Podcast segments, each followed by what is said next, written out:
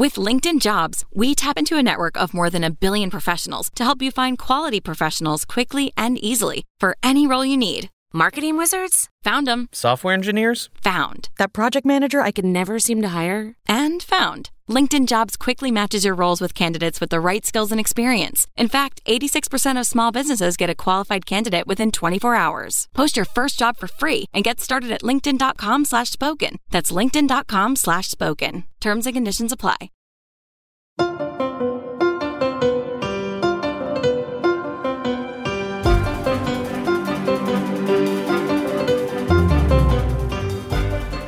Welcome back to Hashtag Sisters in Law. I'm Barb McQuade.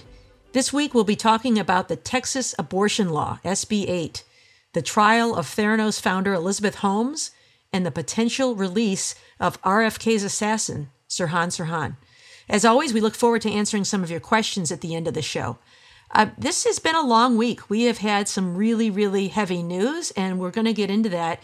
But before we do that, I want to talk about a tweet that we got this week with asking some advice, and I want to hear your advice on that. But before we even get to that, I think we need to be fortified with something else, which is the amazing upbeat news that ABBA, the greatest band in pop music history, is recording a new album after 40 years. I'm so excited. We were talking about this yesterday, and as a result, Kim has got a song popping in my head. I can't stop. Take a chance. That's a good song. Are you guys ABBA fans? That was. I'm going to spare y'all me singing Dancing Queen, because I mean, you would run screaming away. That's the anthem, isn't it? It's stuck in my head, yeah. I'm so excited about this new album. As a child of the 70s, Dancing Queen was the ultimate song when you had like your friends over and you're hanging out in the basement and you're playing records on the record player that you sing into your hairbrush and kind of dance around in the basement. So I was listening to it in my car. That's a great image. It is a great image, and it is something even I, who was a little before that because I was already out of law school by the time they were popular, absolutely loved. Especially Dancing Queen. That is a song of the ages for sure. And, we were corrected yesterday. They're actually called ABBA. Here in the Midwest, we always call them ABBA. That's three syllables. ABBA. Yeah. What about you, Kim? You're a Michigan. Yeah, that's part of that Michigan ABBA. That Michigan twang that I went to a speech therapist to help lose. But yeah, it's like you go. I used to go to the basketball game. It's ABBA. Yeah. ABBA played it before the basketball game. I guess it's ABBA. I occasionally have the responsibility of making the playlist for my daughter's hockey team, like the hype music and the music between periods. And, I include her requests and some, pop music, hip hop music and things like that. But I always include two songs that I think these girls need to hear. One is Dancing Queen. And the other is Respect by Aretha Franklin. Those are always on the playlist. Got to have those two. Got to have the anthems. Excellent. How about I Am Woman, Hear Me Roar? I'll add that to the next one. All right. Well, let's talk about this tweet that we got. I think some of us responded to it. The tweet was from someone who said, she was considering going to law school, but it seemed that every lawyer she asked advised her against it. And I just wanted to ask each of you what, we all made this decision at some point, and we now have these careers to look back on. What advice would you give to somebody who's considering law school? Kim, let me start with you. Oh, well, so I get asked this a lot. And the standard answer that I give generally is if you're ready and you understand what law school is and what it isn't, and you know exactly what you want to get out of it, then God bless and good luck and go. If not, think very carefully about it. Law school is not like any other master's program. It's not like an MBA. It's not like nursing school or other specific professions, or medical school where they teach you how to do the thing you're going to do. It's 3 years. It is obscenely expensive. Like, there's no reason that it should cost as much as it does. And particularly if you are funding it yourself, and certainly if you are going into debt for it, you need to think very carefully. Law school, now I will start off by saying I'm glad I have my JD. Certainly I have had a great career, and I think the JD has played a part of it. I don't know what my life would have looked like had I not gone. And I wanted to be an attorney. I thought I really knew what I was going there for, but I didn't understand how competitive it would be, that it was sort of set up, at least when I went years ago. It was sort of set up that it was really difficult to get to the top. It was also difficult to be at the bottom.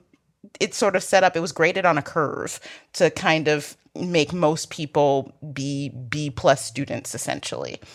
In the way that it was graded, but because you were literally graded against your classmates, and it created a very hyper competitive environment that wasn't great for me. I was there to learn. I wasn't there to compete. That was difficult. And that was 3 years of my life. Thank goodness I found a very good therapist, and my school, Boston University, actually had a really good mental health services there because I was depressed. I needed to go on antidepressants during that time, and that helped get me through it. It was very difficult for me. Also, for me personally, unlike a lot of my classmates, the result of law school is what has been so far a lifetime of debt. I still have student loans. I'm in my 40s and I'm still paying them off. So that is quite a commitment that stays with you for a very long time. Another attorney who's a friend of mine, who's fairly prominent, just tweeted this week that he paid his student loans off. He's about the same age as me. So that's decades of debt. It's one reason why I don't own a home yet. So it's a lot. It's not a place to go while you figure things out. It's not a place to go just to make somebody else happy because your parents want you to go or something like that. Just know what you want to get out of it. What about you, Joyce? You know, it's funny that you mentioned student loans. I finished paying mine off the year before we sent our oldest child to college.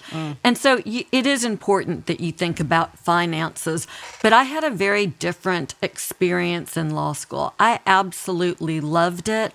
Part of that may have been because the University of Virginia, where I went to law school, seemed to foster a lot more cooperation than it did competition. In fact, I will out my entire small section now, I'm not going to say how many years down the road, with the confession that before one of our first semester final exams, we made an agreement that nobody would study and we would all watch the basketball playoff games together. It was during the Ralph, it wasn't playoffs actually, it was during the season. It was the Ralph Sampson era, and I remember it was the Georgetown game, and we all watched because grading was on a curve, it was a B mean. And so our theory was that if nobody studied, we'd all get the same grades anyhow, but we'd get to watch this great matchup of Ralph Sampson, and it was Ewing who was then at Georgetown, and it was a really good game. I have found, and I loved studying the law. I continue to be fascinated by the law as an exercise in thinking about why we're fortunate to live in the country that we're in, what works, what doesn't work, what we can do better, and what our basic values are. But I loved the people so much. The relationships are sustaining. I married one of my law school classmates. I talk with others of our classmates every day, and we have supported each other throughout the years. But the reason that I would give, and I think it's a personal decision, as Kim says, you should be thoughtful about why you're going to law school and what you hope to accomplish. A law degree will let you go to a big, practice on Wall Street if that's what you desire and if that's the sort of ability you have. But there is so much more you can do. And because this has been a tough week for women in particular, I actually made a list of women who I admire who've used their law degrees in ways that I think would inspire me if I was making the decision right now to go to law school. And the person at the top of my list was Dahlia Lithwick at Slate. With her articulate analysis of what goes on in the Supreme Court, and especially her thoughtful way of looking at the Texas abortion decision that we're about to discuss. But I also thought about about Barb's and my former colleague, Vinita Gupta, who's at DOJ, taking on a tremendous amount of responsibility for getting the rule of law right. Of course, Justices Kagan and Sotomayor and pretty much every woman lawyer who went to the border when Trump was in the grip of the family separation policy and who fought that policy, but also the women who've stayed engaged up till today on that and other important issues. To me, that's what getting your law degree lets you do. Yes, it lets you practice law, but it gives you the tools to engage in really important activism. And from this perspective on my career, that's what I value, that I was well educated about how to help people. And whether that's in a big way or in a small way, you know, every client that you help as a lawyer, you're important to them. And that's really a gift that we can give to our community. So I'm sorry to wax on for so long, but I'm very affirmative on going to law school, especially right now. How about you, Jill? What's your advice? My advice is go. And yes, you need to take into account what you want to do with it. But even if you don't want to practice law, which is, I went to law school not wanting to be a lawyer. And by the way, Joyce, I too married someone from Columbia Law School. Mine didn't work out quite so well as yours, but I don't hold it against Columbia Law School, which I thought gave me a great education in critical thinking skills, in problem solving, and in activism. It taught me how to solve and do. And I went because I wanted to be a journalist and thought that the law school training would help me to be able to convince an editor that I had the skills to report on important news events at a time when women in journalism were consigned to the woman's page. And it worked. It definitely was good background for that, although I ended up practicing law for most of my career.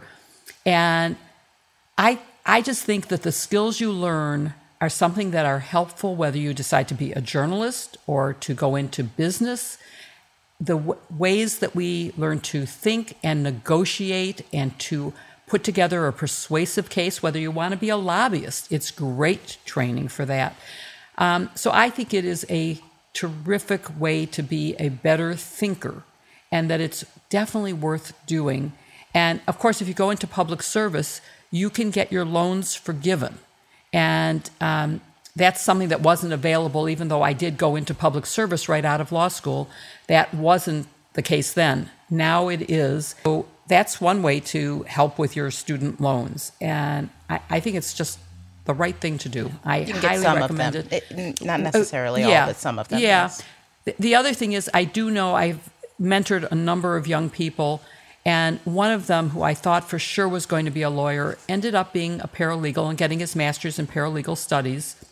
And he, in working in a law firm, said, I really don't want to work the hours that it requires in a law firm, and I can enjoy the intellectual challenge through being a paralegal. So there are other options to be helpful and involved in the law without finishing law school. Yeah, I agree that, as everybody here has said, it's something to think carefully about. You know, you just don't want to go on a whim just because the investment is substantial, not only the money, but, you know, the attention, the effort that you need to put into it. But like all of you, I have found it life-changing. It has opened doors to do incredibly impactful work. And I think all of us deserve to do work that is interesting and challenging and important to us. And, you know, for every person, those qualities are going to be met in different ways. But for me, being a lawyer has been so interesting and so challenging and has allowed me to do work that I consider important. And that makes for a very satisfying work life. So I've loved every minute of being a lawyer. I like studying the law. I know not everybody loves law school, but like you, Joyce, I enjoyed law school as well. So I think it can be a wonderful opportunity for many people, but it's not for everybody. And so something to think about as you go through that. But there are ways to learn about whether it's for you. You know, you can read law books and see if that's something that you think appeals to you. You can look at the kinds of careers that you think you might want to do and see if that's for you. You can get a tour or sit in on a law school class to get a feel for what it's like. So there are a lot of ways to kind of explore the law.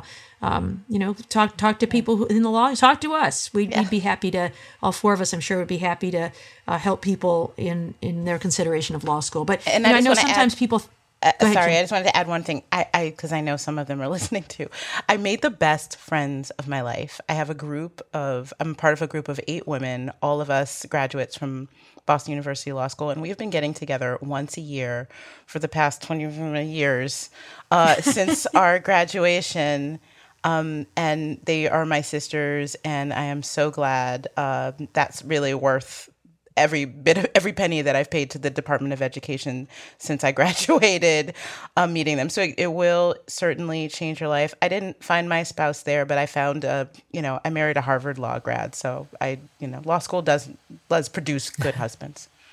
So I hated law school. I totally hated it. And I was completely unprepared for the competitiveness. I came from a Big Ten school. Most of my classmates were Ivy League. I felt completely out of my depth and paralyzed with fear every single day that I'd be called on and wouldn't be able to answer the Socratic method questions. But even with all of that, I am so glad I went to law school, and I know I wouldn't have had the life I have if I hadn't. And I still think it was worth every ounce of energy it took to get through it.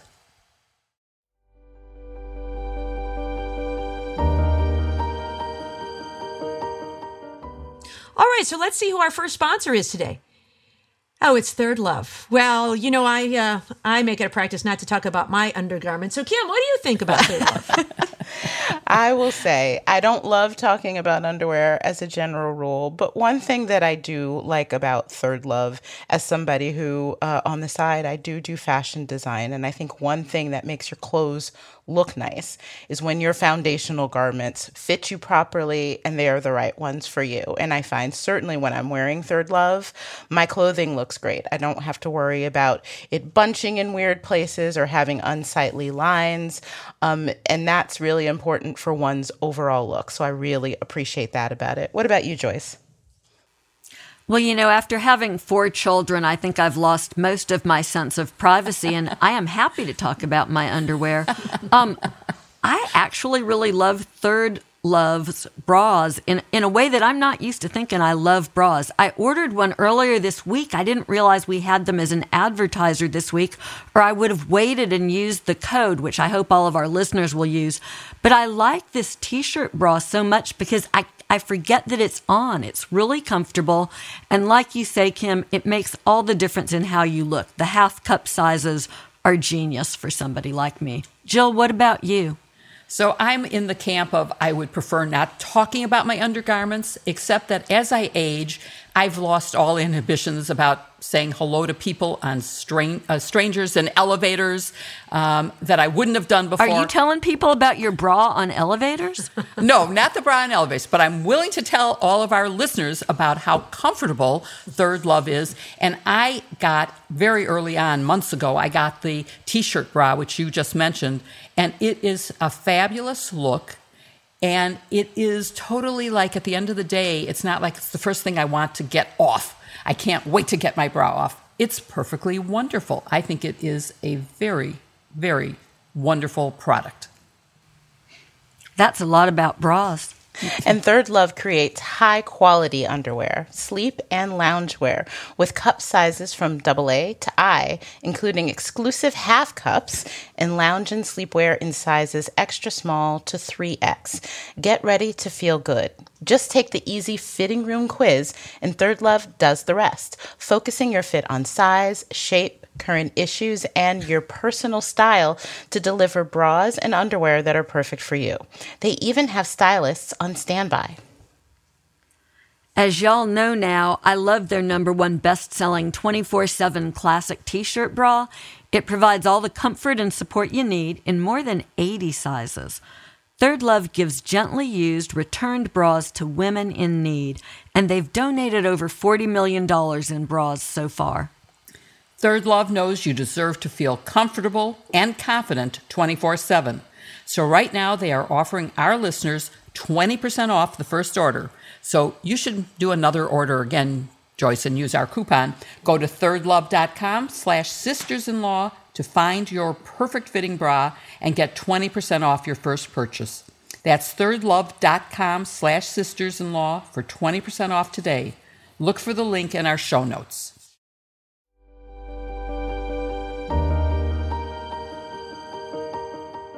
Let's move on to our first topic of the day, and it is one that is a doozy. It has been in the news And it is the SB8 and what's gone on this week in the Fifth Circuit and then in the Supreme Court.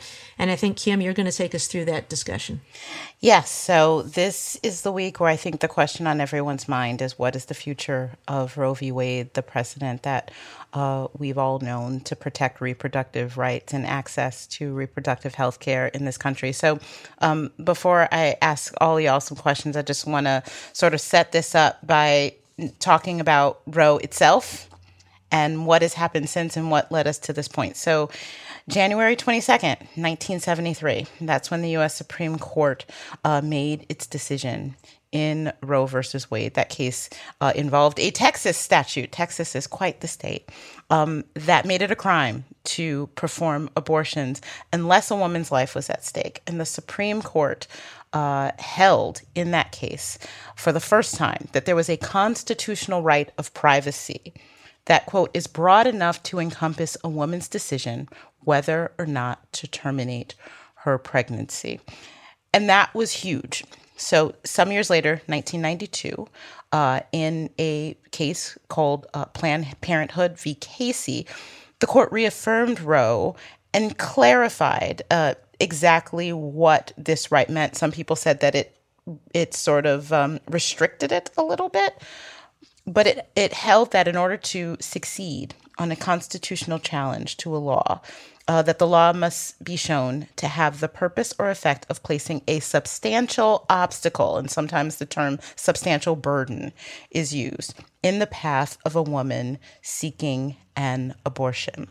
So these are the bedrock cases that really created this right. I remember in 2007, it was the first day as a journalist that I covered the U.S. Supreme Court. I covered the court for almost a decade. And the first time I showed up there to go to an argument, it happened to be the day that the decision in a case called Carhart v. Gonzalez was handed down. That was when the court was considering the federal so-called partial birth abortion law. It's a terrible term. But it meant to apply to abortions that took place later in the term. And in that case, the Supreme Court upheld this law, even though it did not provide an exception for the life or health of the mother. And that day, Ruth Bader Ginsburg gave a dissent from the bench. It was not the first time she'd given a bench dissent, but it was the first in what would be a string of dissents that she would give from the bench during that period of time when the court handed down decisions where she called out what the court was doing and even called for change, and sometimes Congress would listen to her. But in this case, she pointed out very pointedly that on that day in 2007 was the first time that Roe was significantly rolled back because a law was approved that did not provide the very protection for the life of the mother that had been protected by Roe and Casey. So fast forward a little bit more, 2014. There was a case called June Medical, which dealt with one of many laws during that time that we saw being passed, which put so many restrictions on the providers of abortion services that it led to an essential ban. It required things like people who performed abortion had to be admitted or associated with a hospital, because if something goes wrong, if a woman needs to go to a hospital, they need to be able, a woman can go to a hospital whether or not the provider is a member of that hospital or not. It provided that the facilities had to have doors big enough to roll a gurney through, just all kinds of things that had nothing to do with actual performing of these services. And the Supreme Court struck down that law, saying that whatever benefits these laws were trying to put in place, they played no comparison to the burden that it was putting on women. But that is also a case where Chief Justice John Roberts laid down one important marker, signaling that the benefit part shouldn't even be a part of this equation. It was a plurality decision, not a majority, where it wasn't 5 votes for the reasoning that Justice Breyer gave in that decision. It was 5 votes that it was struck down. Roberts joined by saying that it was too much of a significant burden on women. But it was kind of the first time, at least certainly for me as a watcher of the Supreme Court, that said, you know what, there could be a shift afoot here. And that brings us to this week. But before we get to what happened this week, I want to turn to Jill, because I know for a lot of our listeners, There are folks like me for my entire lifetime. Roe v. Wade has been the law of the land. And I want to get a sense for people to understand what life was like before the right to full reproductive rights, accessing that was constitutionally protected by the U.S. Supreme Court. So Jill, why don't you tell us about the pre-Roe landscape? What was it like? Did women and physicians face legal jeopardy? Was abortion safe and accessible? It was a very different time. And I think this is an important thing for our listeners to pay attention to, because it is time for Kim's generation and the younger generation to take charge of this fight. It's no longer should be my fight. I have been fighting this for more than 50 years, and it's time for someone else to take. But back then, the differences were rich and poor, which it will be again if we see, and let's not forget that Mississippi's law is the one that's going to probably be the real death knell for Roe. But if you had money, you could go out of state to a state that had it legal. But for most people in most states, it was illegal. If I had gotten pregnant and wanted to terminate the pregnancy while I was in law school, I would not have been able to in New York. And New York was one of the first to liberalize its laws, but that didn't happen until after I was out of law school. California preceded it. I might have been able to fly to California, but other than those states, there were very few choices. And the procedures were dangerous, and I have to say, for Joyce's benefit at least, knitting needles were one of the tools of committing abortion. Hangers were used to try to perforate the uterus to abort the child. Pregnancy tests and even birth control really were not readily available back then. And so you had a problem of you didn't know you were pregnant because you couldn't get a pregnancy test except by going to a doctor and doing a urine test. There was a patchwork of laws. There were states, as I said, California in the 60s allowed abortion, New York in 70, and then Roe in 73.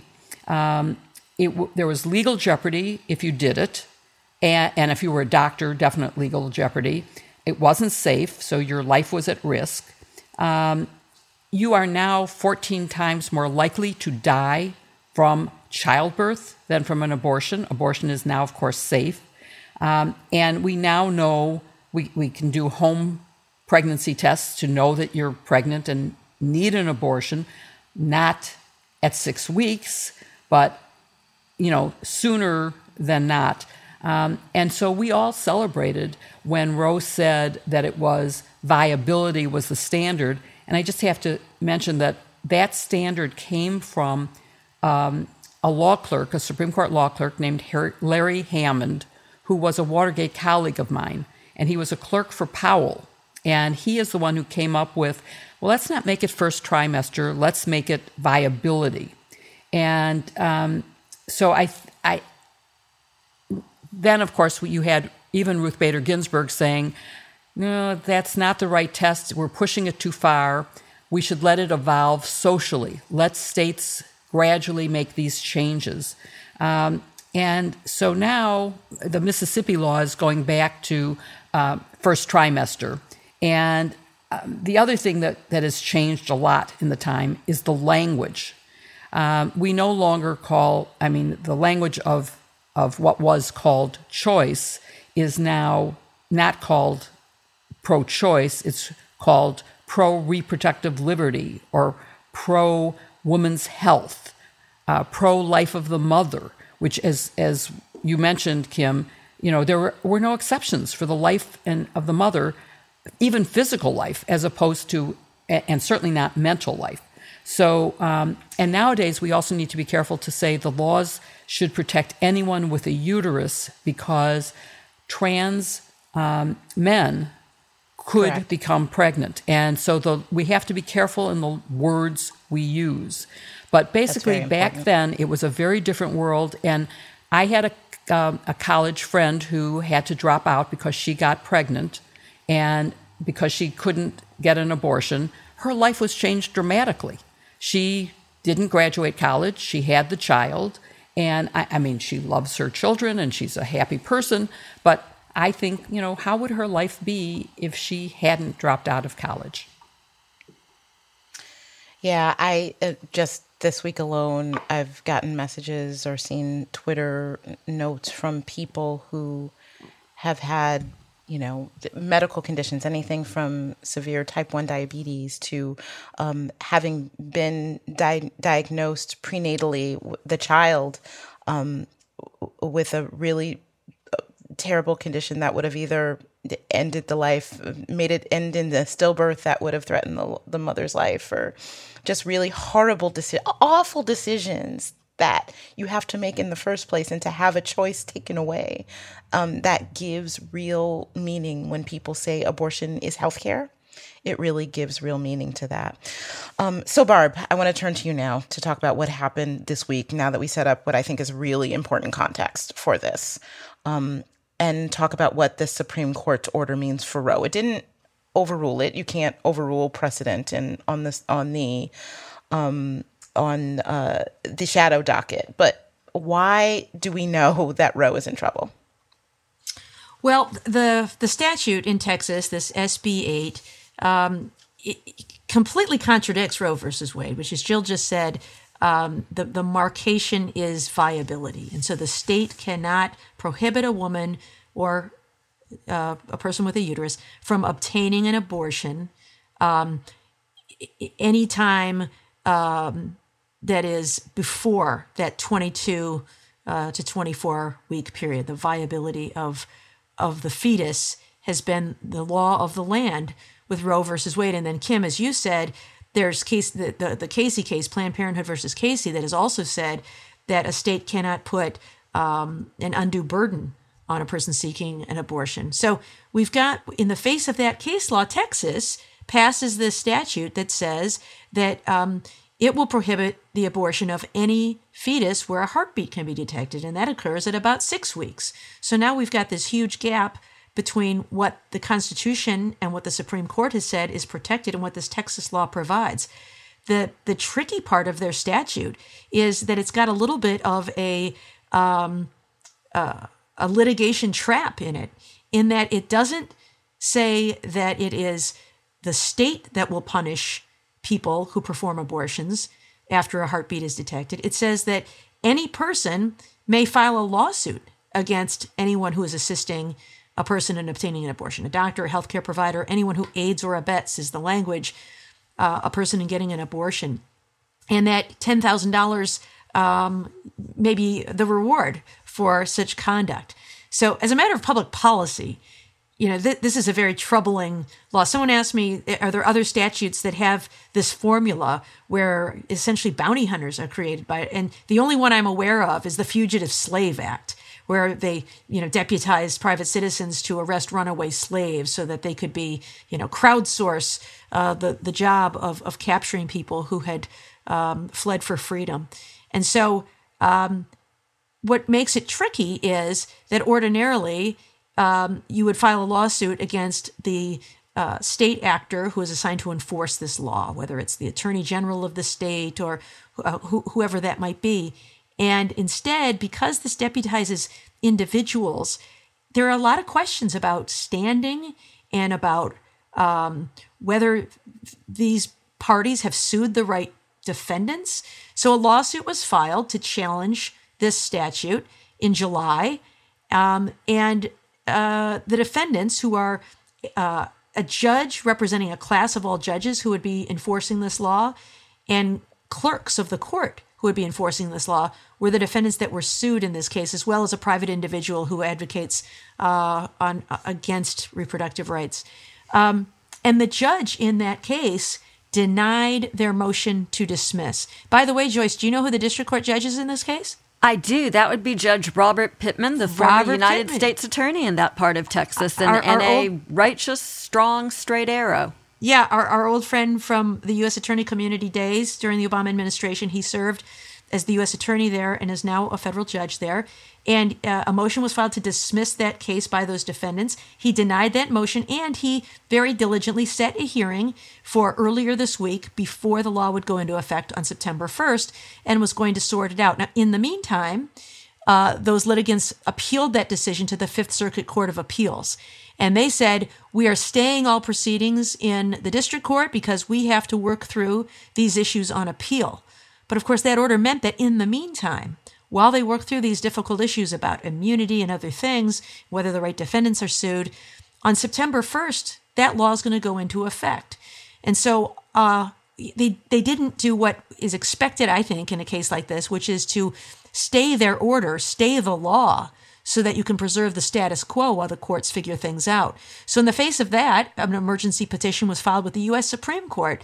And I think most people thought they would do what they have done in other instances. We've talked about, just last week, we talked about the so-called shadow docket of the court, where they're making a lot of really important substantive decisions on their summer recess in these very short, brief, unsigned opinions. And they did that in this instance. They did nothing when September 1st came and went.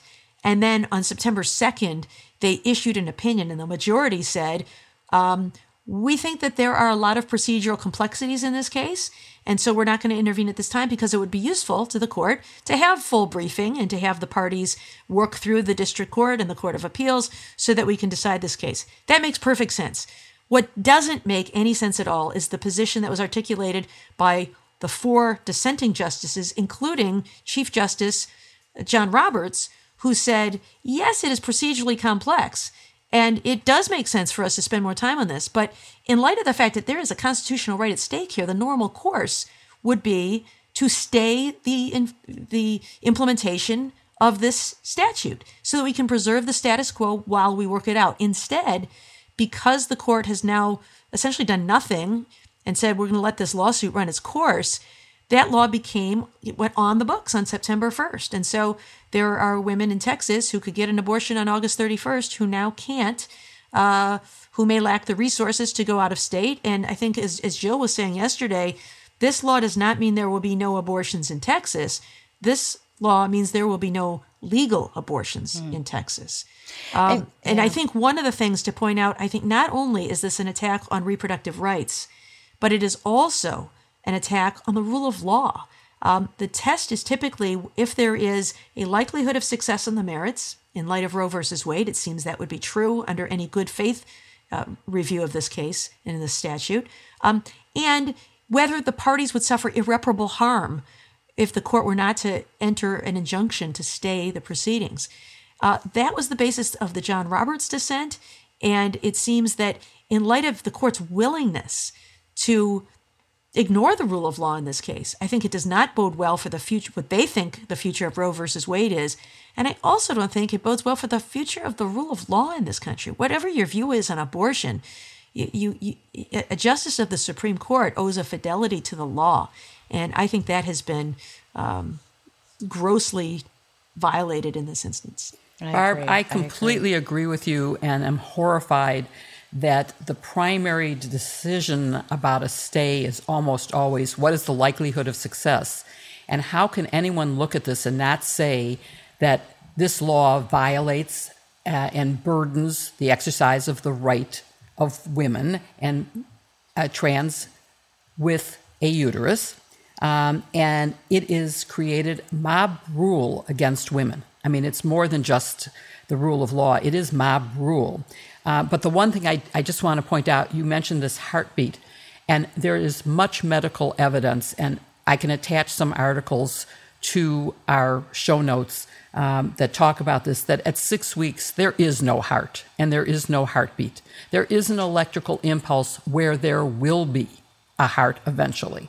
But so calling this a heartbeat goes back to what I was saying about language, and the far right has got great language, and calling this a heartbeat makes it very sympathetic, but it's not really a legitimate heartbeat. And I think we need to pay attention to that. I also want to mention something you also said.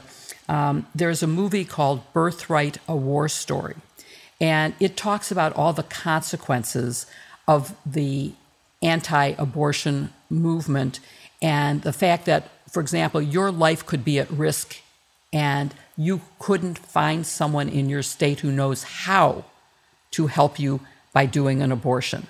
And I think it's a movie that everyone who's interested in this issue should see. It's available widely on streaming, and I'll post that as well as part of our show notes. I want to get Joyce into this, but I also just want to point out when it comes to these stays, it also, the harm that it can do is a factor. And these women have 6 weeks. Most women don't know they're pregnant 6 weeks in. And if they only have, in reality, a week, two tops, and this law has been allowed to go into place, I just don't understand why the Supreme Court didn't just say, halt it for now, maybe we'll uphold it later. But my goodness, it's really, that's what signals to me. I really believe that Roe is gone. But I want to get to Joyce to chime in on this and also lead us into our discussion about what happens in the future. What might this law mean, not just for abortion rights, but for other constitutional rights too? Well, I have to say, this has been a tough week for all of us. I think we get that sense that we're all angry and have a lot we want to get off our chests. And I'm trying to find humor where I can this week. So I'm tickled that while we've been sitting here taping, one of my neighbors just texted all of the women on our street and said, Texas makes me want to drink. Are y'all around at 5:30? My porch. And I suspect that there are women all across America who are sort of feeling that way right now, and that in many ways this transcends partisan politics. I hope it does so that we can fix it. But Kim, it's a good question to ask, right? What happens next?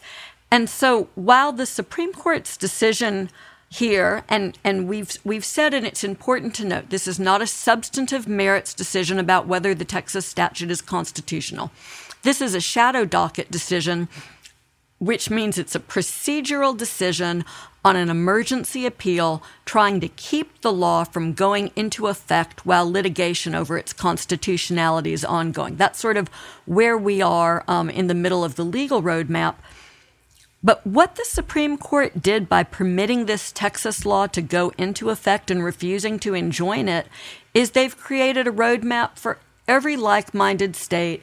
Every conservative state out there can adopt a Texas-style law. I spoke with Alabama legislators this morning, and I asked them, are we going to get a Texas law? They all agreed that we would.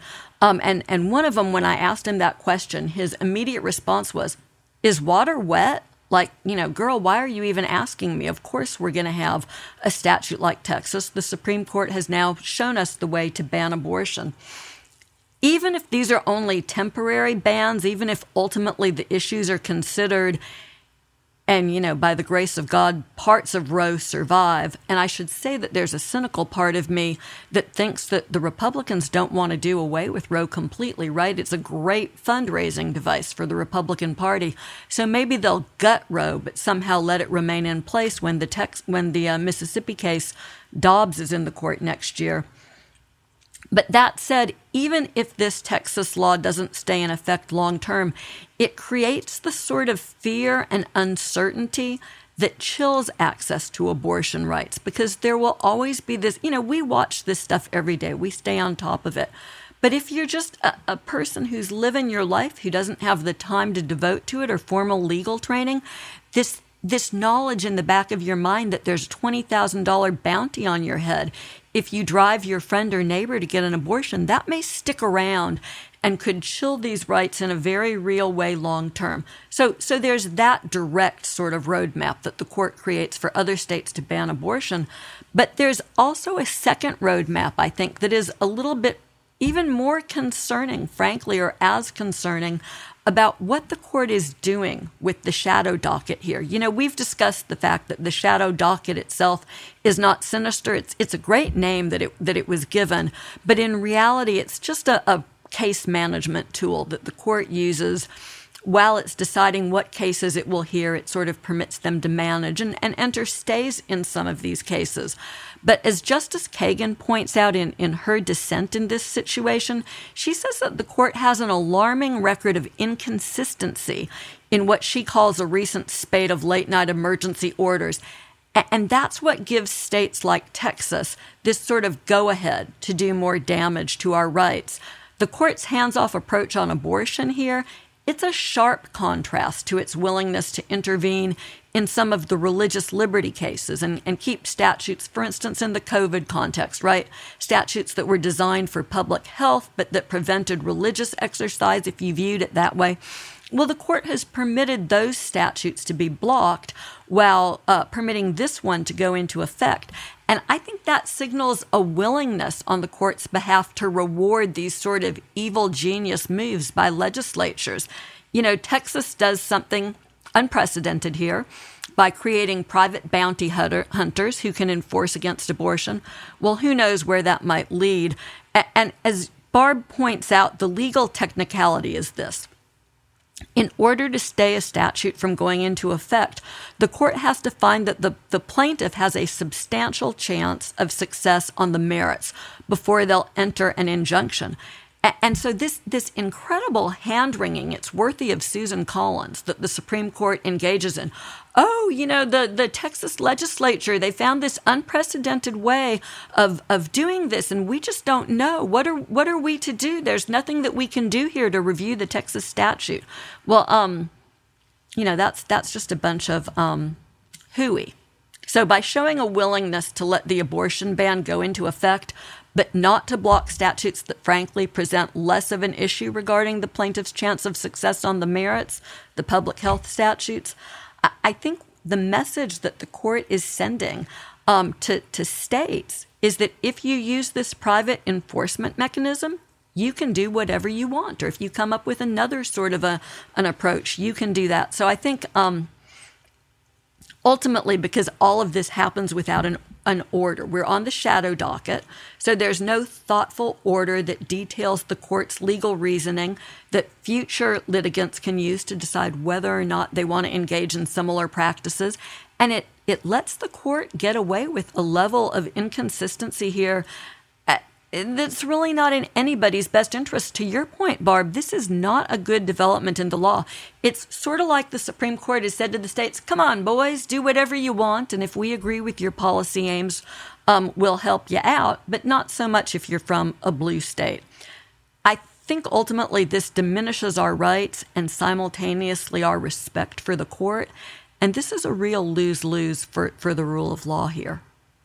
Yeah, I would agree with that. And I just want to end by pointing out that one of the most important and stinging dissents that was written in response to this order was by Justice Sonia Sotomayor, which I point out, she's a woman of color, the only woman of color on the bench right now. She grew up knowing what the opposite of privilege is. She grew up knowing what poverty looks like. And I think that's important in this context because, make no mistake, abortion is inaccessible in Texas for those who can't access it. If you are privileged, if you have money, if you have connections, you can still get abortion care in Texas, but others can't. And she called this a breathtaking act of defiance of the Constitution, of this court's precedents, and of the rights of women seeking abortions throughout Texas.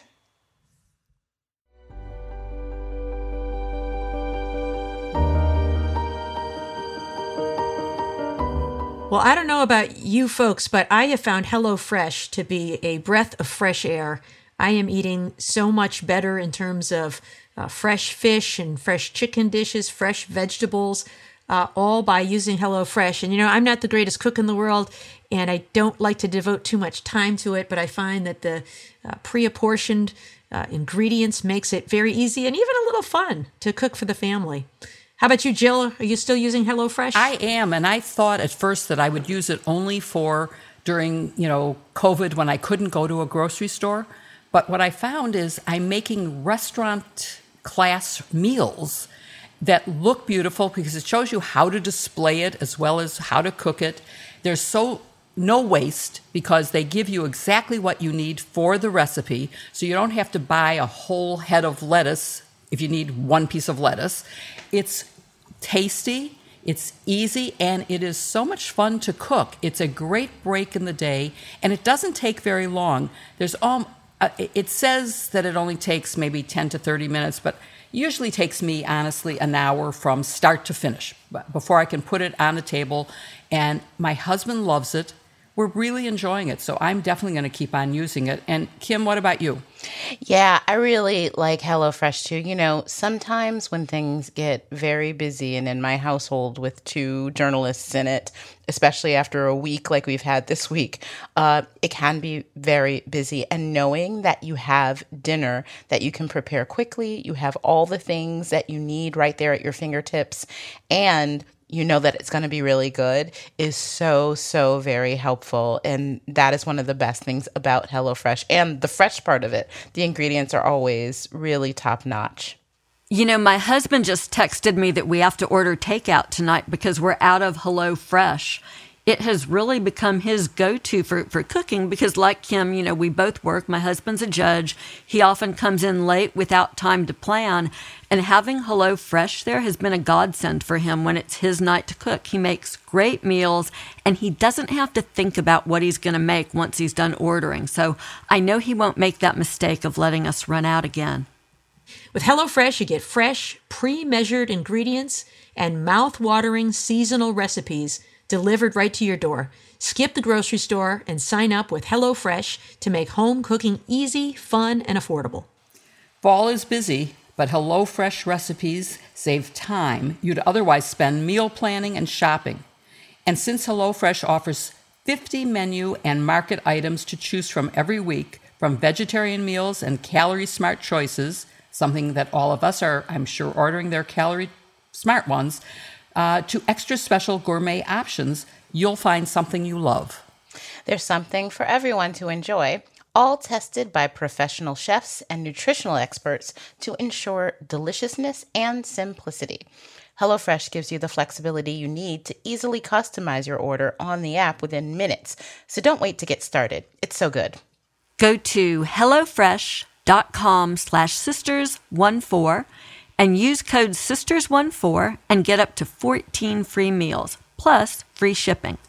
That's hellofresh.com/sisters14, that's sisters14, and use code SISTERS14 to get up to 14 free meals, plus free shipping. That's a great deal.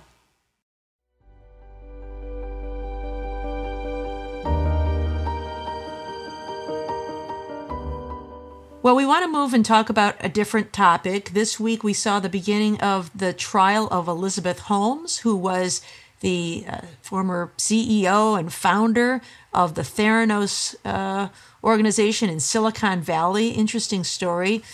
Joyce, will you take us through that one? Sure. So on Tuesday, this long-awaited trial kicked off with jury selection. Elizabeth Holmes, the CEO of Theranos, as Barb has indicated, was indicted in 2018 after her high-flying blood testing company, Theranos, turned out to be a fraudulent operation. And the trial has been delayed first because of COVID and then by the birth of her first child. This trial is going to take a while, but today let's at least set the table and talk about what she's been charged with, why it's important, and what we might learn in the course of it. So, Kim, can you start by laying out who the defendants Elizabeth Holmes and Ramesh Balwani are and what they allegedly did?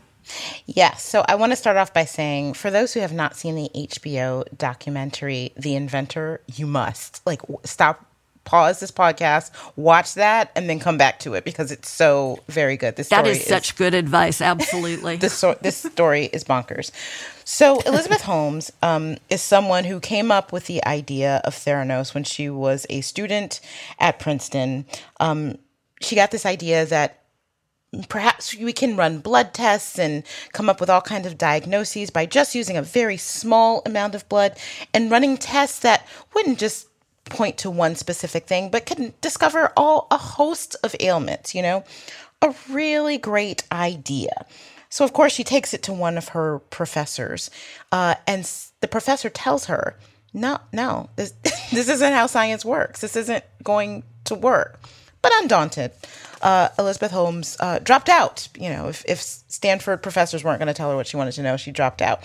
And during the time, she and her then boyfriend, Ramesh Sunny Balwani, who was 20 years her senior, she was 19 at the time that she started this company. And I think they met while she was at a abroad program in China somehow, but they were dating, and he would go on to become the COO of Theranos.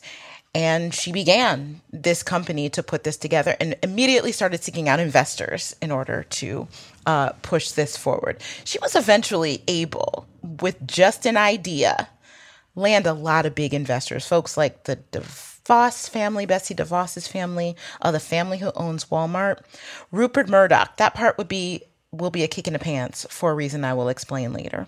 But really generating a lot of buzz about this idea that she could transform healthcare with this simple idea. She was also super secretive about the technology, so no one outside ever vetted it. She was just putting it forward to these inventors. She sort of took that idea from Steve Jobs, who was very notoriously secretive about Apple technology and who was her idol. And in fact, she was called the female Steve Jobs for a while.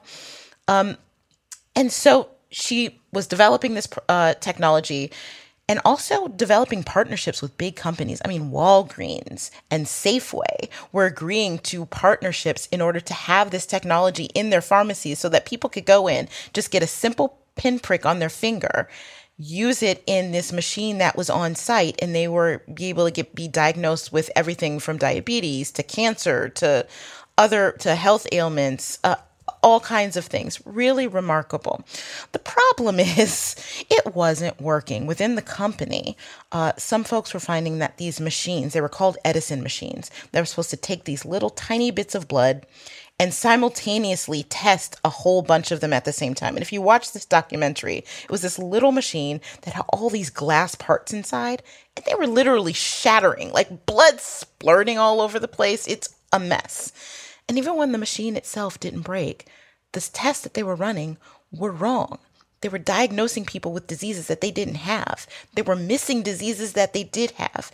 It was a nightmare. And one of my biggest questions is, why wasn't the FDA all up and through this from the beginning? I don't understand how they were able to sidestep that regulation. But they were not, but they would be later. Meanwhile, she's still raking in all this money. Forbes names her a billionaire. She's doing panel discussions with Bill Clinton. But then things started to fall apart when a Wall Street Journal article came out based in part on whistleblowing from inside the company. Now, Wall Street Journal, Rupert Murdoch owns the Wall Street Journal. That's the kick in the pants. He invested in this company, and one of the reporters in the publications that he owns really blew the lid off of it and reported on the problems with the technology that led a whole bunch of federal agencies, from the FDA to the Centers for Medicare and Medicaid Services to the SEC and the DOJ, to quickly get involved. In 2018, Theranos, Holmes, and Balwani, who she had kicked out of the company — he was ousted for the company by this point — but they were all charged with, quote, massive fraud by the SEC, and the DOJ charged them all with felonies. So it's really interesting. I think any time you've got a celebrity board and a highly charismatic CEO, that's sort of a red flag to look a little bit deeper. But like you say, Kim, that didn't happen here until pretty late in the game. They do finally get charged. Jill, can you talk a little bit more about the charges against them? And of course, we know that she will go to trial now. He will go to trial after the first of the year. How do you think that all plays out? Well, first of all, there was an SEC action against them that resulted in her divesting all of her equity in the company and basically the end of the company. But right now, the federal charges are in the U.S. District Court in the Northern District of California, San Jose. And the counts are numerous, and they are basically fraud and conspiracy. So it's wire fraud, as well as just defrauding people by lying about the economic value, how well the company was doing, and also about the product itself. The separation of the defendants is quite interesting because it's based on this super-powered woman who was one of the first women billionaires, saying, "Oh, but it was poor old me. I was really abused, and I was controlled by this elder man who was my boyfriend, and I just couldn't help myself. And so it's really not my fault, it's him. And because there are separate trials, both of them can point to the empty chair and say, oh, I'm innocent, it's the missing person. So it makes it harder for prosecutors to get a conviction in a situation like that. The motion for the separate trial is really a ringing endorsement of, I don't know exactly what. It's to me, it's horrifying. I cannot believe that she would be willing to say, I'm not competent at all.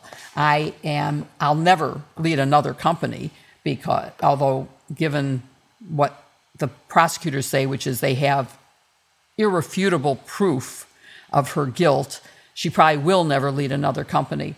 But this certainly hurts all women if she gets away with this defense. And there is an issue about whether they will. The jury has been selected. The jury and five alternates are now ready to start the trial. The opening statements are set for next week, September 8th. And so I think this is going to be one we're going to want to follow what the actual evidence shows. And I think we'll be particularly interested in following whether her defense of poor old me, I was abused and controlled and manipulated by this other person, will succeed, while she's the one who was out front selling this and bringing in millions and billions of dollars to get the company up and running.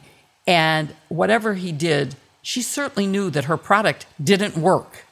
And that's basically the fundamental heart of this case. Yeah, I think that's right. This is a very complicated indictment, but it's really, the whole case is about this idea that there's a difference between having a cutting-edge idea and having a made-up idea, and that'll be the origin of the fraud. But I'm intrigued by what you say about the defense and her role as a woman. And Barb, I'm sure that you have thoughts about this. I mean, Holmes is a high-powered CEO, one of the most high-powered in the country at some points in her career, and she's working in a man's world. How does that play into this case, and how does that impact what will happen and the defense that we hear she's going to offer? I think it is going to be a real disconnect between the Elizabeth Holmes that, led with a lot of swagger at the Silicon Valley company. She dressed like Steve Jobs in the black turtleneck, and she is described as speaking with a distinctively low voice. Almost, I read the Bad Blood book by the Wall Street Journal reporter, which is a great book. It's very good, and in that book claims that it was an affect, that it was a put on, that people who were with her in unguarded private moments, she had a much higher voice, and so it was kind of a persona she took on to impress people or intimidate people. And so that persona doesn't really square with the persona that it sounds like she wants to present at trial, which is, she was just browbeaten by her boyfriend and she did all these things because she was under his spell and he was pushing her to do all these things. And I think even if it is true that he was an abusive boyfriend, it may very well be true, I don't know that that absolves her of her criminality in this case. I think the way it needs to be presented legally is to say, it doesn't excuse her, but to say because of what she was enduring, this, post-traumatic stress disorder, whatever she was enduring, it made her mentally incapable of forming the intent to defraud. And, it's the government's burden to prove intent to defraud as part of its case here. And so what I really think is going on is it gives a chance for the jury to feel some sympathy for her and nullify their verdict. Instead of saying we find all the elements are met here, if she can present herself as a sympathetic figure and the jury feels sorry for her, you really only need one to be a holdout juror and say, I just don't think that the government proved the intent to defraud. I think her will was overborne by Sunny Balwani, who was browbeating her, and therefore I'm going to find her not guilty, or I'm going to vote not guilty. And all you need is one to get a hung jury. And so it seems to me that that might be the most likely scenario that we'll see. But, it just doesn't square with the Elizabeth Holmes that's described in Bad Blood. It'll be interesting to see how it plays in cases like this with defendants who have a lot of money to throw at the problem. And one presumes she still has some. She's newly remarried to the heir to a chain of motels or hotels. But one thinks that she would be using a jury consultant and that they would be testing strategies. And like you say, Barb, this will not be an effort to obtain an acquittal because she didn't do the crime. It'll be an effort to get the jury to nullify. And even if the government has evidence to feel sympathy for her, the legitimate use for that sort of a defense might be at sentencing as an effort to reduce her sentence. But I'm very interested to watch how this case plays out to see how all of this detail comes in.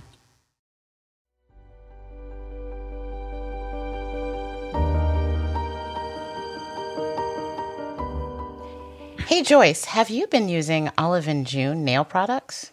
I have. I went for so long without a manicure and a pedicure during the pandemic, and I finally decided I just had to sit down and do it myself. I'm not the biggest of girly girls. I'm not really very good at it. But I did it, and I wanted to paint everything at the end.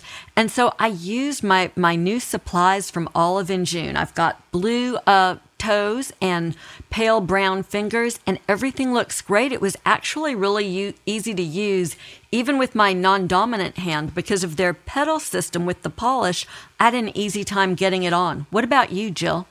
Well, I'm using the blue on my toes, too, so we have matching toes, I guess. And I love the colors, and I love how shiny the nail polish is. And I am someone who has, for a long time, had pedicures and manicures and weekly manicures, partly because my father used to go, he felt that as a professional man, his clients needed to see clean hands and well-done nails. But this makes it easy to do at home. I love their whole system. It's really, really, really helpful. And I know, Kim, you love some of the colors too, don't you? I do love the colors a lot. It's funny that you guys talked about your blue toes. Blue toenail polish is what I had on my wedding day as my something blue.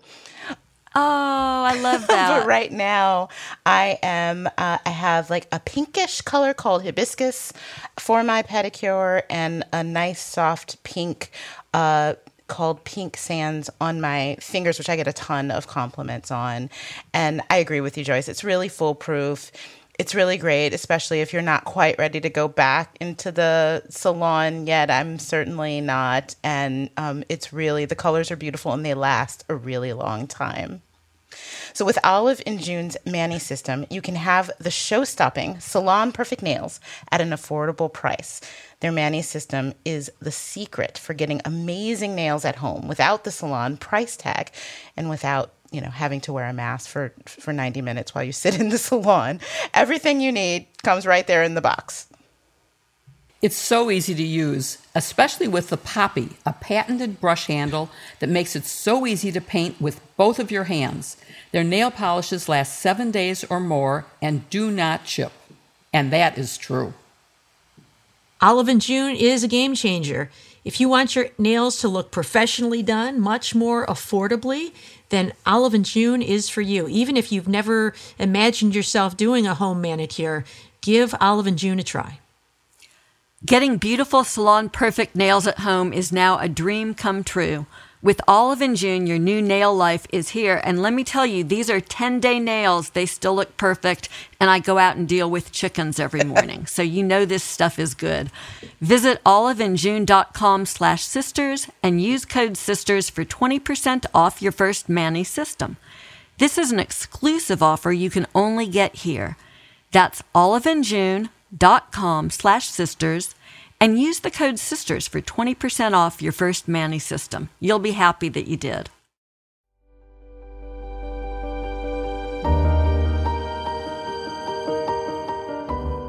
All right, and our final topic is the potential release of Sirhan Sirhan. Jill, I think you were going to take us through that one. Yeah, because I lived through the assassination. The phone rang at about 7 a.m. on June 5th, 1968, which was the morning of my graduation from Columbia Law School, and through sobbing on the other end, I heard my classmate Rena say, "Bobby Kennedy is dead." Even now, I can remember how I felt then, the chills, the disbelief. Bobby Kennedy had just won the California presidential primary and four others before that, and was on his way to being the Democratic nominee for the president. And for me and for much of my generation, this was the end of an era and of our hope to end the Vietnam War and to improve criminal justice and racial equity. Assassinated by Sirhan Sirhan in front of a large crowd in a hotel after he had given an acceptance speech for the California primary, Kennedy died the next day, and Sirhan Sirhan was convicted by a jury after the judge refused to change his not guilty plea to guilty, and he was sentenced to death. And that was despite the fact that Bobby Kennedy's brother, Senator Ted Kennedy, had asked that he get only life. California then abolished the death penalty before he was executed, and his sentence was changed to life. He's been up for parole as a result a number of times, and he's been denied. But this week, a two-member parole board, recommended that he be released.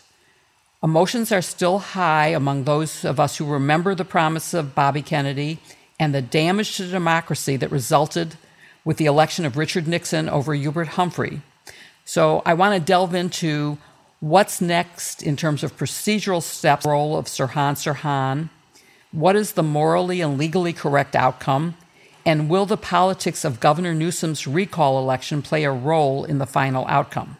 So I want to start with you, Barb, talking about what the law and the procedures are. There's already been a parole hearing and a recommendation that he be released.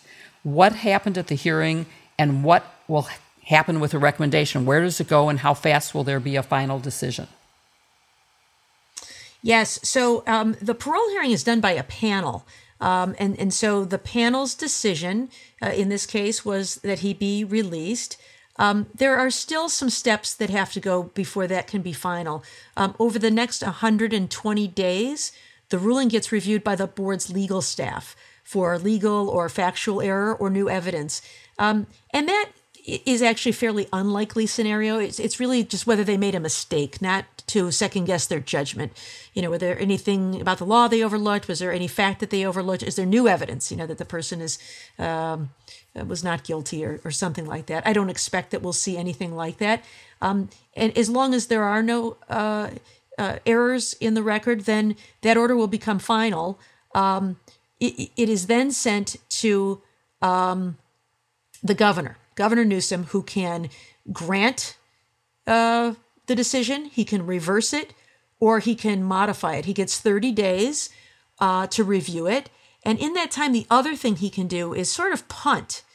And that is, he can refer the decision to the full parole board for review. Remember, this was just a panel of three, two of whom voted in favor of release. And so the full panel, kind of like an en banc decision of a court of appeals, that full board could affirm or reverse that initial panel's decision.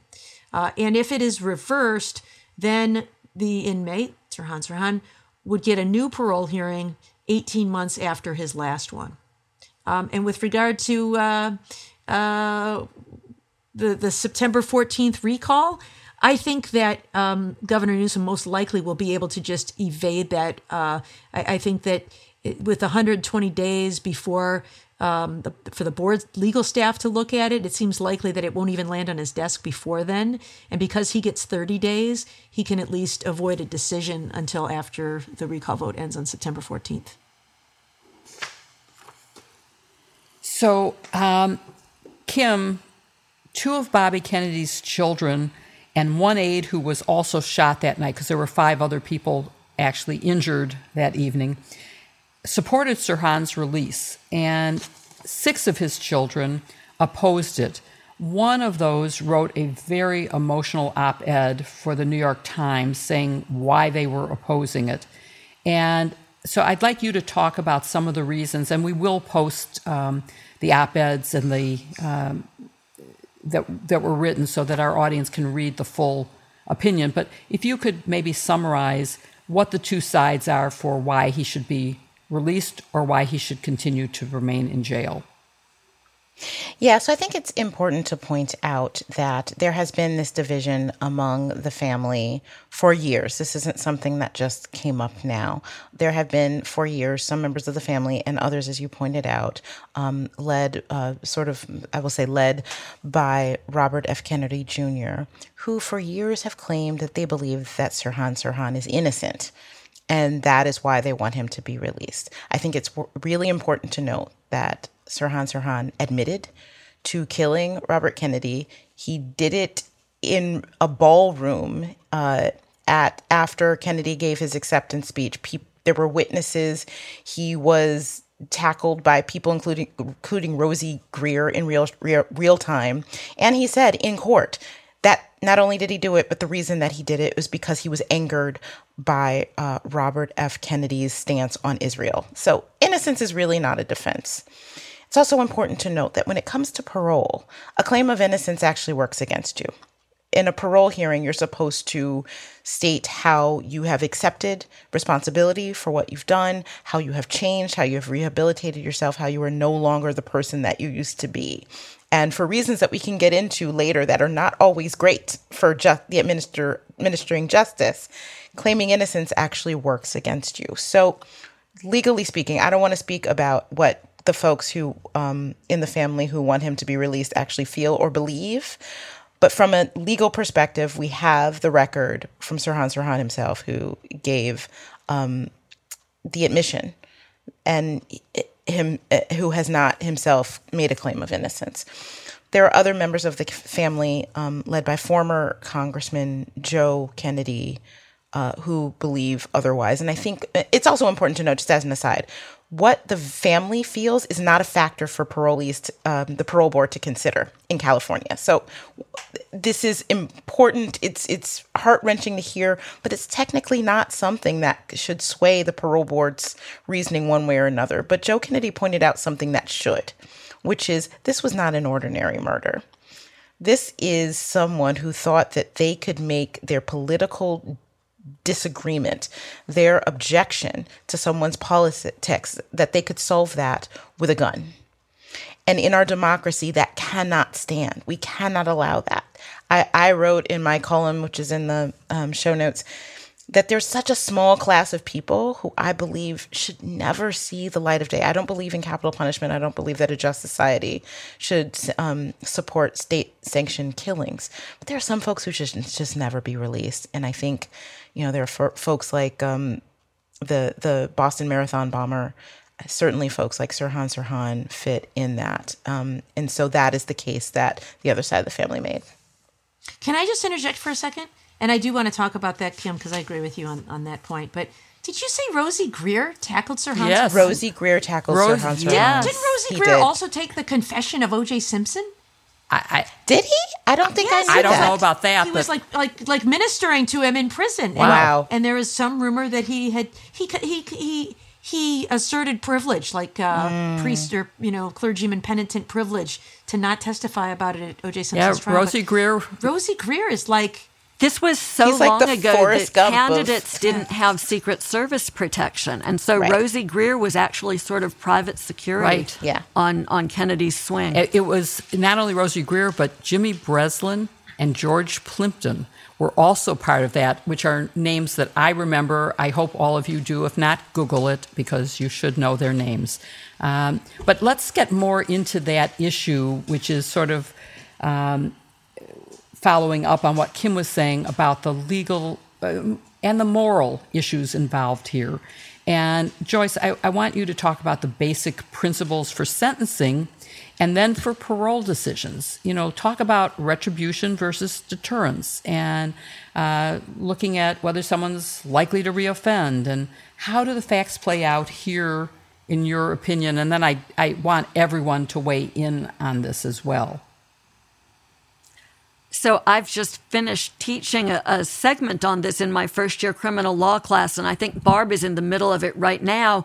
This is this important conversation we have with our students about what are the principles that animate the criminal justice system? What are we trying to accomplish? If we're going to lock people up and take away their liberty, we ought to have very good reasons for doing that, that we're able to articulate. And the commonly accepted principles in sentencing include retribution or punishment, this notion that someone has done something horrible and we're going to punish them for it. Also deterrence. And that could be deterring this individual from committing future crimes or just general deterrence in the community. Let's deter other people from doing this sort of criminal conduct by imposing sentences that are serious and significant.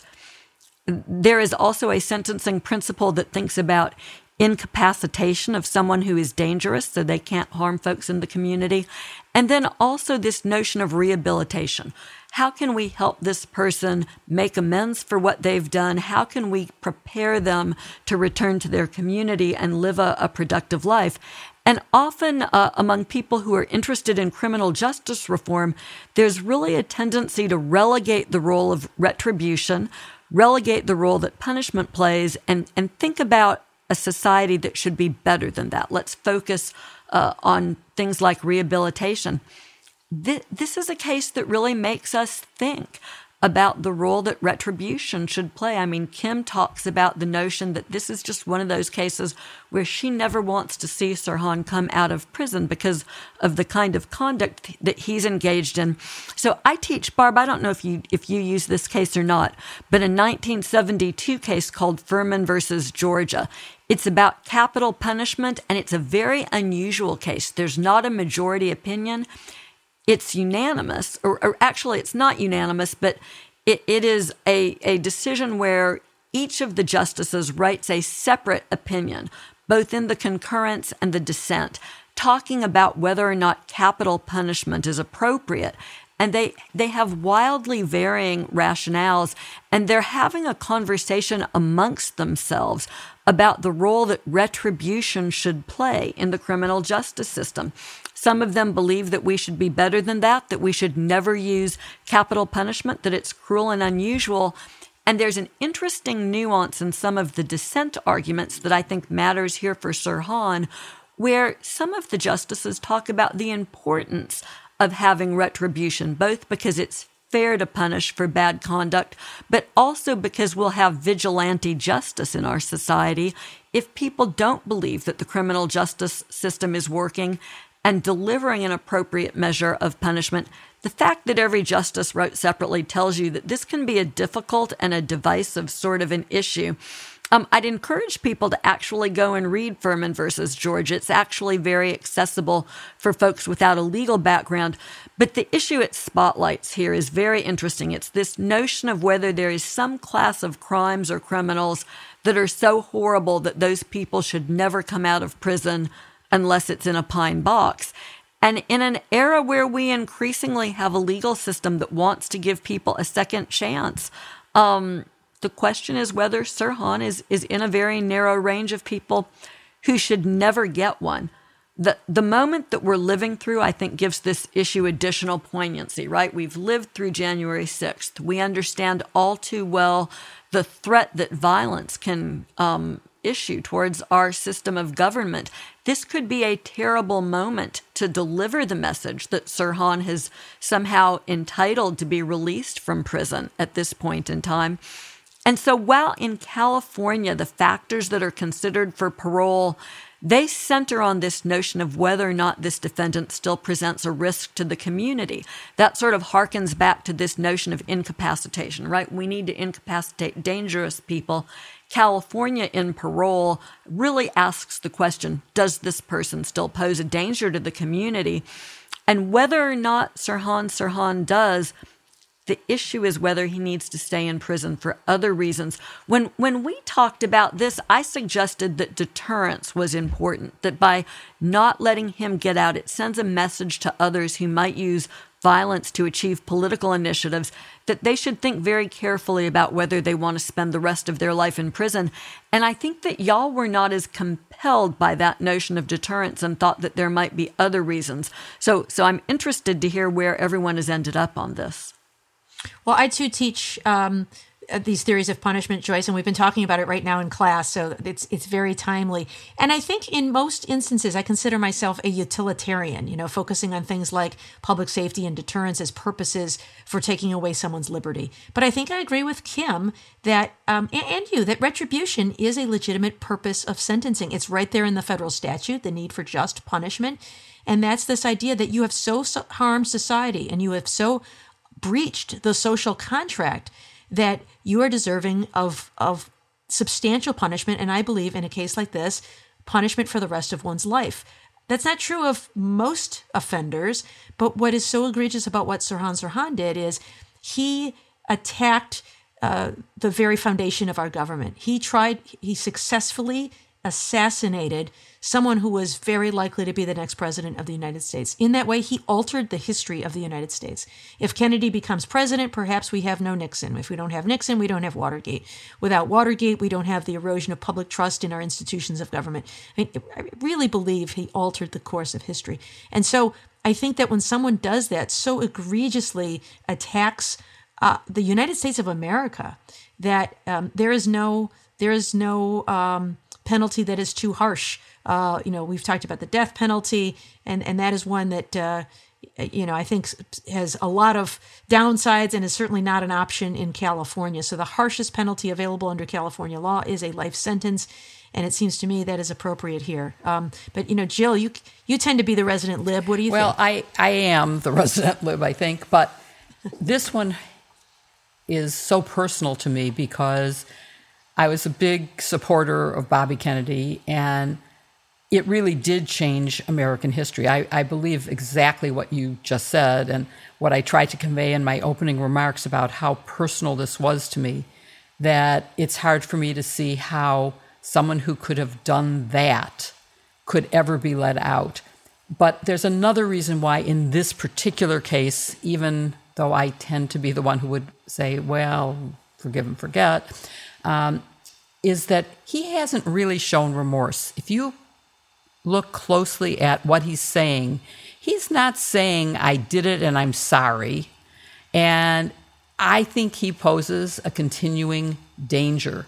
I actually had a case when I was Solicitor General of Illinois where Bill Friedkin, the director, was supporting the release of the longest-serving prisoner in Illinois, a man named Crump, who had basically a conspiracy murder when he was quite young. I believe he was maybe a teenager, and he'd been in prison for 50 or years or something like that at the time. But he was mentally ill and needed to be on medicine, and if he were to be released, he, even at this elderly age that he was, might have stopped taking his medicine and could have been a danger to society. So I had to, and it was nothing like killing the future president of the United States, Bobby Kennedy. It was, any murder is horrible, and any person who commits a murder deserves to be punished for that. But I had to argue that he should stay in forever because of his mental health and unless it improved. And I feel quite comfortable in this case, in Sirhan Sirhan, that he should not be released.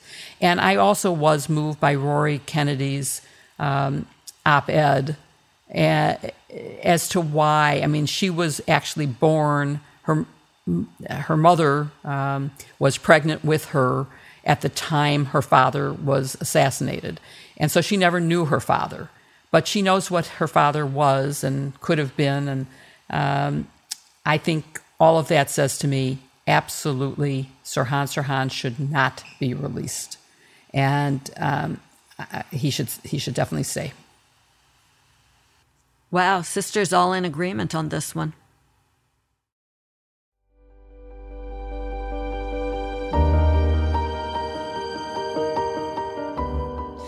All right, we have a question today. In light of the time, we'll just take one. It's from Mary in the San Francisco Bay Area of California. And she asked whether we're aware of any concerted efforts to ask Stephen Breyer to retire in the near future. Let me just ask each of you, sisters, do you think Stephen Breyer should retire in the near future? Well, I was going to say, I don't know if there is a concerted effort to get him to. I know he has eyes and ears. I know he subscribes to the paper that I write for, in which I wrote a column explaining all the reasons why he should. Look, I understand his principle that the law should be above politics and that he's written a whole book about it. He also is a former Senate Judiciary Committee attorney. He worked for Ted Kennedy. He is well aware of what politics are. He's well aware of what has happened to this court. And I think at this point, it is clear that what is good for the court in terms of balance, in terms of being forward-thinking and bringing diversity onto this court, that that is the least that he could do. He has had a long and distinguished career. We thank him for his service. And I think that it is time for him to go. Joyce, what about you? I'm going to answer by saying that I have evolved to believe in term limits for federal judges. We are a different society than we were when the Constitution was adopted, in the sense that people live an awful lot longer. And I think imposing lengthy but appropriate term limits would maybe shift back the age at which federal judges were confirmed, and we wouldn't have any more of these unqualified 34-year-olds who are put on the bench in hopes that they can rule against abortion for the remainder of their natural lives. I apologize. I think my anger is showing a little bit. But on a serious note, you know, putting term limits in place would resolve some of this. And it could be done in a fair way that would create more balance between presidents of different administrations putting folks on the bench. So that's my answer. It's a good point, Joyce. The lifespan of people. In my former office, we used to say, "Welcome to federal court, where the judges serve for life," and it seems longer. Oh yeah, Jill, what's your view? So I'm going to recuse myself from this answer because Justice Breyer was a colleague of mine during Watergate, and his brother is a very dear friend. He is a federal judge in San Francisco, in the federal courts in California. But he has senior status, right? Don't rub it in. What but no, but the point is, if you have a system like that, so for people who don't know, senior status means that they're still members of the bench, and they can sit in cases sometime, and they rotate out. Retired Justice David Souter sits on the First Circuit. It doesn't have to be the end of your career. What? Yeah, wait, but they get replaced when they take senior status. I am not. That's what's important. You didn't let me finish. I agree with Joyce about term limits. I'm fine with that. But in terms of advising Justice Breyer, I am recusing myself from advising him. I think I will leave it up to him. That's fair enough. But all right, so I'm going to give my view, and it is this. This week has really hit home that Ruth Bader Ginsburg made a mistake in not retiring when she had a chance so that she could be replaced. And I think that every day that Justice Breyer stays on the court inches us a little bit closer to the midterms and a little bit closer to a time when Mitch McConnell has shown that he is willing to hold candidates hostage, to exercise raw power to get the makeup he wants on the court.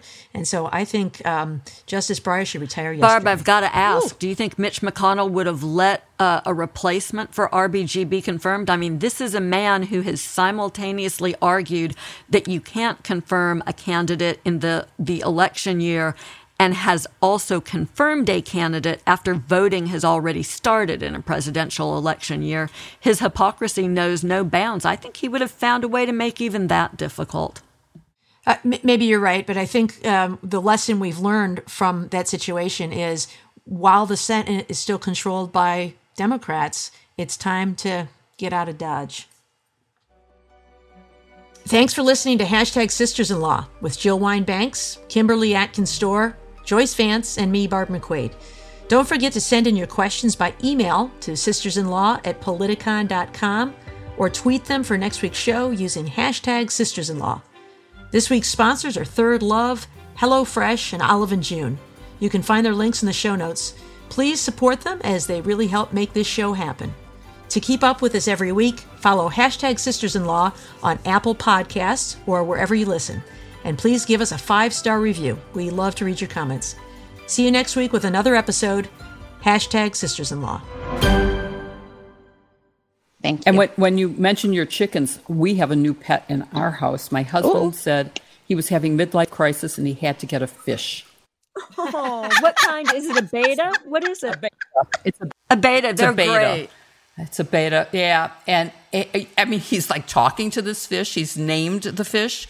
He's, you know, watching it eat to make sure it eats every pellet he puts in. It's hysterical. Big is it? Y'all, and so far, when I went up to D.C. for my U.S. attorney interview, you know, the big one with Holder, I stayed in a hotel that's the old post office, the Monaco. Mm-hmm. Yes. And so I go into my room, and I hadn't really stayed in hotels that were that nice a whole lot. And there were two betta fish in the room in separate bowls. And one was Dwight D. Eisenhower, and one was Iris. And so, you know, it was like, great, I had something to make myself less nervous. But in the middle of the night, they got very agitated. And I finally put their, really? You know, betas, you're supposed to keep them apart or they fight. But I finally decided maybe they want company. So I put them together, the two fish bowls, and they calmed down. And I was able to finally go back to sleep and get a good night's sleep. But I have wanted betas ever since that. They're so cool.